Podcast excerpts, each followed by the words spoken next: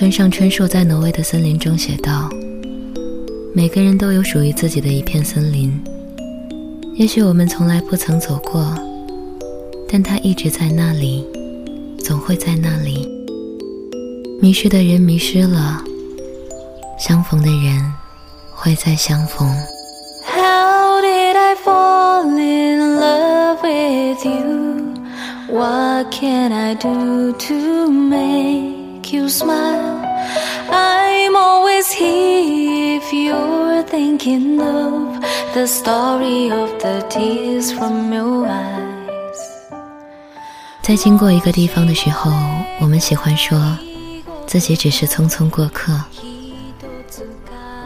后来遇到了一些人，他们经过，在你的生命留下淡淡的痕迹，在回首时你也称他们为过客。你好像那片森林，那片被他们流浪过的森林，他们在那里生活，唱歌，短暂停留，然后离开，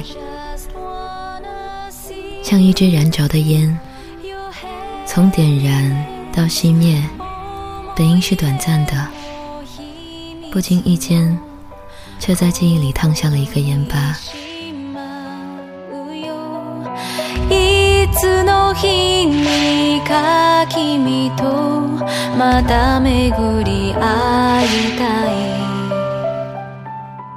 我们都是彼此的过客，短暂交汇，继续前行。你不知道那个擦身而过的人是否会记得你，他也不知明明只是短暂邂逅，却怎会让人记了那么多年。嘿，今天的你过得还好吗？这里是半岛玫瑰，我是玫瑰。新浪微博搜索台风和玫瑰可以找到我。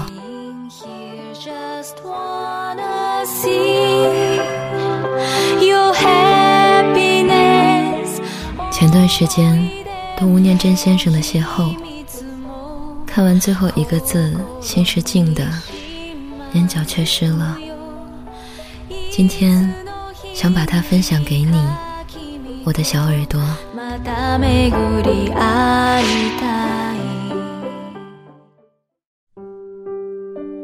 小学毕业那年，父亲问他长大以后想做什么。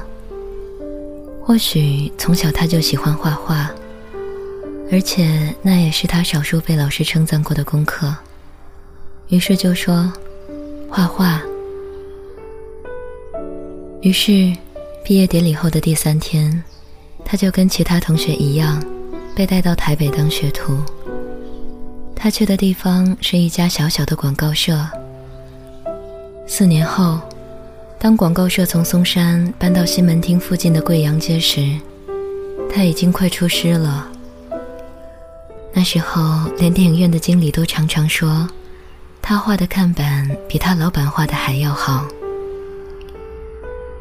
贵阳街的店面是租来的，四层楼的老房子，楼板很高，所以老板用脚点弄了一个夹层，挂上一个可以爬上爬下的楼梯，就成了他和其他三个小学徒睡觉的地方。房东是一个五六十岁的老太太，住顶楼，而三楼同样租出去，分别是打字行和一家贸易公司。老板说，房东年轻的时候当过酒家女，后来跟上一个有钱的老板，而这栋楼就是那个老板买给他的。酒家女没做之后，他就靠着这栋楼的租金过活。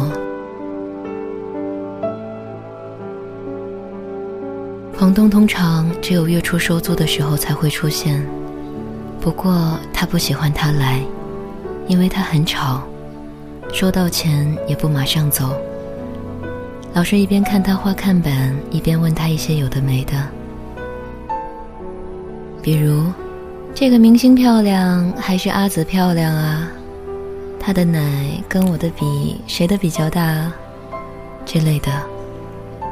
有一回他正在画一个穿比基尼的外国明星时，他看着看着，竟然还出手用力抓着他的裤裆说：“阿紫检查一下，看你有没有硬起来啊。”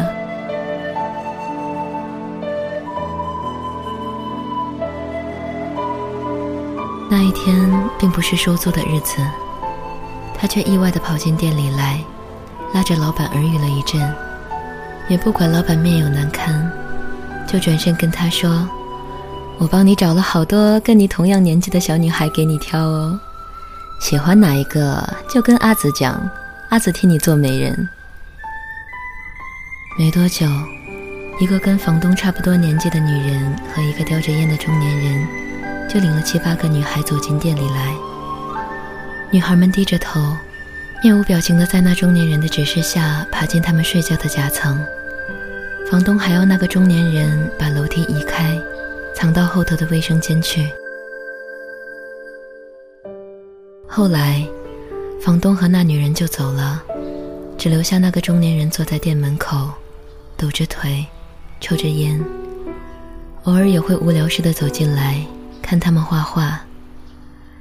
他记得那个下午，店里出奇的安静，只有工作桌旁边的收音机流行歌唱个不停。直到傍晚，那女人回来把女孩们都接走了，老板才跟他们说，那些女孩是华西街那边的，因为有消息说警察下午要临检，而他们都未成年没牌照，所以老鸨才带他们来这里躲。老板还说，幸好你们不是女孩子，不然说不定就跟他们一样，小小年纪就被爸妈抓出来卖。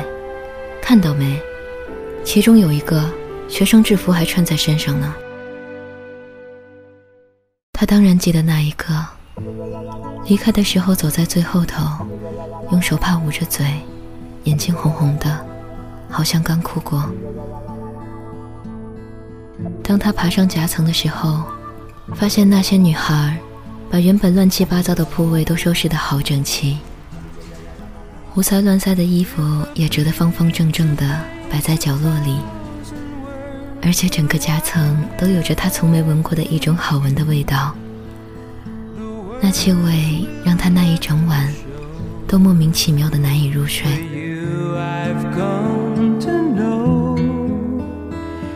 后来似乎成了惯例，每隔一段时间，那群女孩就会被带过来一次，而他总会偷偷地寻找那个穿学生制服的女孩的脸孔。其实那女孩很好认，她的睫毛出奇的长，皮肤很白，所以脖子上挂着一圈红线，特别显眼。他看着她的衣服在变，发型在变，从制服变成低胸的上衣和迷你裙，从直发变成烫发。有一天，甚至发现她连身材都好像有点不一样了。老板似乎也注意到了。那天晚上吃饭的时候，他说：“那个穿制服的女孩，好像被带去打过针呢。”也就是那一天，当他爬上夹层的时候，发现有人用他矮桌上的笔和信纸写了一大堆字，或许是无聊吧，重复写着的是一首歌的歌词：请你不要哭，请你不要哭，我也和你一样孤独，寂寞伴我到日暮，快乐隔断在条遥路。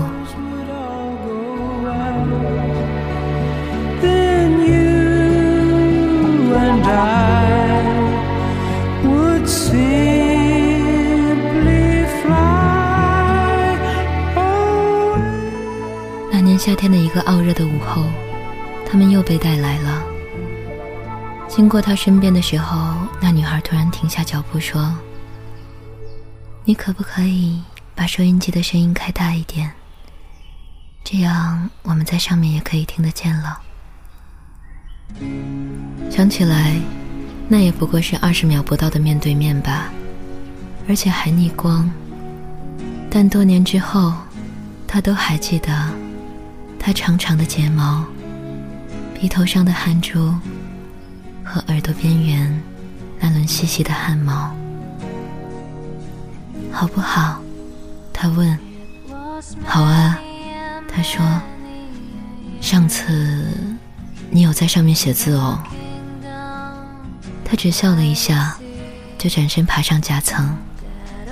他有些失神地看着他慢慢踩上楼梯，身影慢慢消失在通往夹层的方洞里，一直到外头闪电雷神大起，他才顿时回过神来。那天他不但把收音机的声音刻意调大，当西北雨开始下起来的时候，他还去把音量的转钮又多转了半圈。然后他听到头顶木板的缝隙里传来那女孩的声音说：“谢谢你。”后来雨势稍歇，当收音机播出一首哀伤的歌曲时，他听见夹层上的女孩们都轻声地跟着哼唱起来。破晓的时刻，像乌斑的梅菜，可爱的鸟语唤醒睡中大地。忽然他的眼泪开始流个不停，他知道那不是因为歌词内容的关系，而是音乐、情境以及自己都说不清楚的某种心情。后来那女孩就没来了，他不敢问那个带队的中年人，更不敢问房东他到底去哪里了。只是从此以后，在每一个电影的看板上，除了必要的角色之外，他都会多画一个与剧情无关的女孩。那女孩有着一张他无法忘记的脸孔。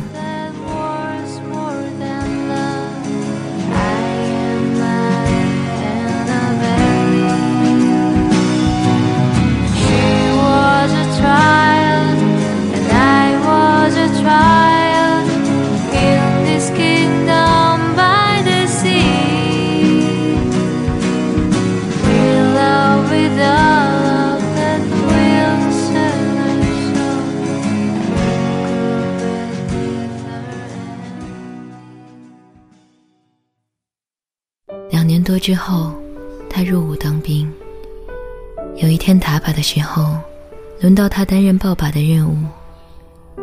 当过兵的应该都知道，报靶其实是另一种形式的摸鱼。一堆人躲在靶钩，等一阵枪声过后降下靶纸，数弹孔爆数。此外屁事也没有。而最大的乐趣也无非就是等待骑着脚踏车，载着饮料、点心、零食过来兜售的小蜜蜂莅临。只要他们一到，大伙便开始买东买西，吃吃喝喝，顺便打打嘴炮。而他才刚从把钩头冒出来的时候，他就已经认出那张脸了，但他对他似乎毫无反应。除了皮肤黑了一点，稍微有肉一点之外，他好像没什么改变，依然是他记忆里的那张脸。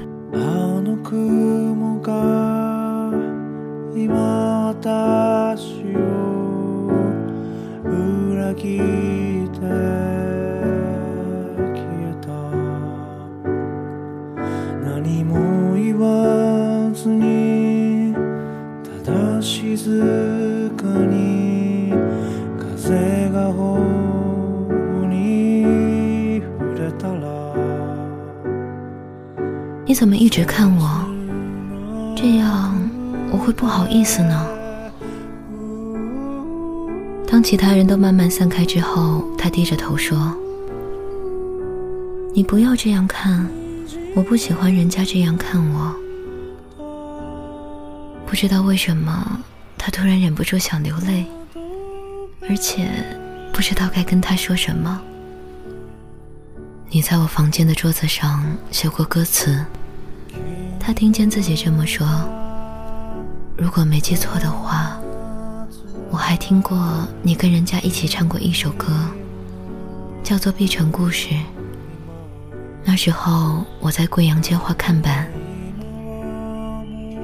他终于抬起头看着他，隔了好一会儿才说，我记得你，但是不记得你的脸，因为好像从来没有看清楚过你。不过我一直记得有一次，那天打了一下大雨，你帮我们把收音机开得好大声，心里好感激。然后他看到他笑了，但泪水盈盈。他说，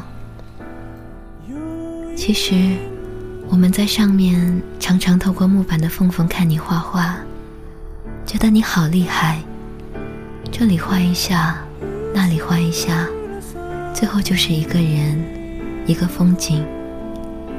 我们常常看到忘了急，忘了热，忘了难过，不过都看不到你的脸，因为看到的只是你的头顶。你现在好吗？比那时候好，现在只跟一个人睡觉就好。他擦了一下眼睛，笑笑地说，我跟人家结婚了，我丈夫是你们部队里的士官长。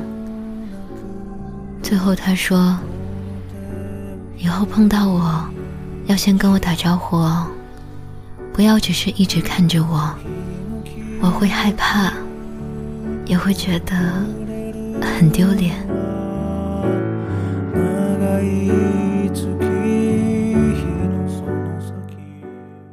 三十多年后的现在，他仍期待着可以和他再次邂逅。他说，至少让我知道他的名字到底叫什么，还有知道他后来的人生一定很美满。那天的云是否都已料到，所以脚步才轻巧，以免打扰到我们的时光，因为注定那么少。风吹着白云飘，你到哪里去了？想你的时候，哦，抬头微笑，知道不知道。